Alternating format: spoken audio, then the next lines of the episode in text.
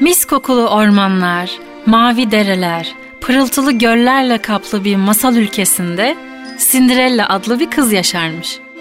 Çok akıllı ve bir o kadar da meraklı olan Cinderella, ablasının ve abisinin onunla uğraşmalarını aldırmaz, tavan arasında kuşlarıyla, fareleriyle arkadaşlık eder, genç yaşta ölmüş olan annesinin kitaplarını okurmuş.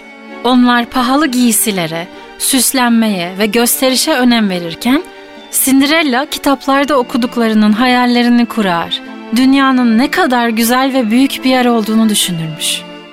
Yaşadıkları ülkenin başında ise bir prenses ve prens varmış. Anne ve babaları genç yaşta öldüğü için ülkeyi yönetmek onların görevi olmuş. Ancak ikisi de keçi gibi inatçı olduklarından hep kendi dedikleri olsun istiyor.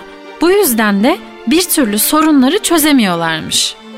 Sonunda ülkenin ileri gelenlerinin canına tak etmiş. Bu artık böyle gitmez demişler. Böylece prenses ve prens ülkenin işlerini yönetmekte onlara yol gösterecek akıllı bir vezir bulmaya karar vermişler.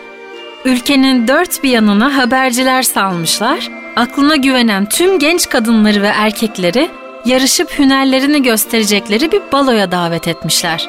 Cinderella'nın ablası ve abisi de bu fırsatı kaçırmamak için hazırlanmaya başlamışlar.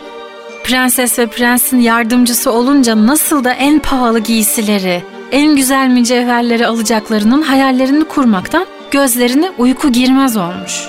Fakat birden Cinderella'nın onlardan çok daha akıllı ve bilgili olduğunu hatırlamışlar. Aralarında anlaşıp balo gecesi Cinderella'yı tavan arasındaki odaya kilitleyip gitmişler. Cinderella ise bu durumu umursamamış. Onun abi ve ablası gibi hırsları yokmuş. Evde yalnız kalmanın tadını çıkarmaya karar vermiş. Cinderella balo gecesi tavan arasındaki odasında oturmuş kitabını okurken birden odaya turuncu renkli bir ışık dolmuş. Işığın ortasında beliren yaşlı kadın tatlı bir sesle konuşmaya başlamış. Sevgili kızım Cinderella, sen buraların en akıllı ve bilgili kızısın. Neden baloya gidip marifetlerini göstermiyorsun? Ben burada kitaplarımla, kuşlarımla, farelerimle mutluyum. Ama sevgili kızım, sen akıllısın, bilgilisin. Ya sadece kendini düşünen bencil ve akılsız birini seçerlerse bu ülkenin hali ne olur? Bu güzel ülkenin ormanları çöl olur, dereleri kurur, herkes aç kalır.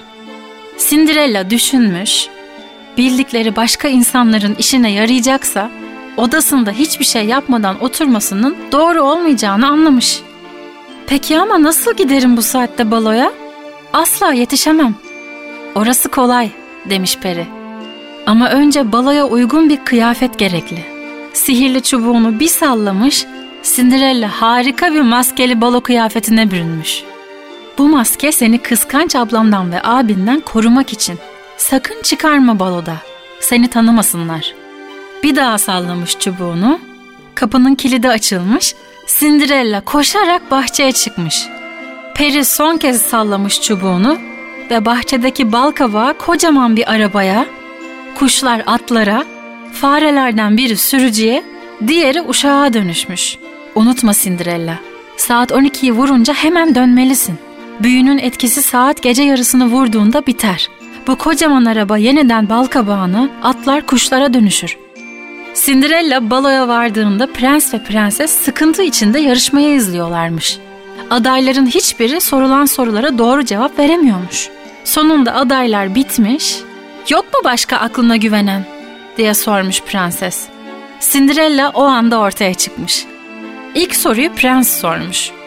Söyle bakalım, sana ait olan ama daha çok başkalarının kullandığı şey nedir? Cinderella hemen cevaplamış. Bu çok kolay, tabii ki ismim. Bunun üzerine prenses bir soru sormuş. Hangi soruya asla evet diye cevap veremezsin? Bu da kolaymış. Uyuyor musun diye sorduklarında evet diyemem. Cevap verebiliyorsam uyanığım demektir. Prensle prenses birbirlerine bakmışlar. Cinderella'yı beğendikleri belli oluyormuş. Fakat o sırada Cinderella da onları sınamaya karar vermiş. Madem bilmeceleri seviyorsunuz bir tane de ben sorayım. Sabah dört ayaklı, öğlen iki ayaklı, akşam üç ayaklı olan canlı nedir? Prensle prenses çeşitli tahminler yürütürlerken saat tam 12'yi çalmaya başlayınca Cinderella koşarak balodan çıkmış. peşinden ne kadar koşsalar da yakalayamamışlar. Ertesi gün prens ve prenses bu soruyu soran kızı bulmak için kapı kapı gezmeye başlamışlar. Sıra Cinderella'nın evine gelince önce kıskanç abla ve abi şanslarını denemişler. Biri kurbağadır demiş, diğeri kertenkele olmalı demiş ama hiçbirinin doğru olmadığı belliymiş. Prens ve prenses hayır mutlaka başka bir anlamı olmalı diyorlarmış.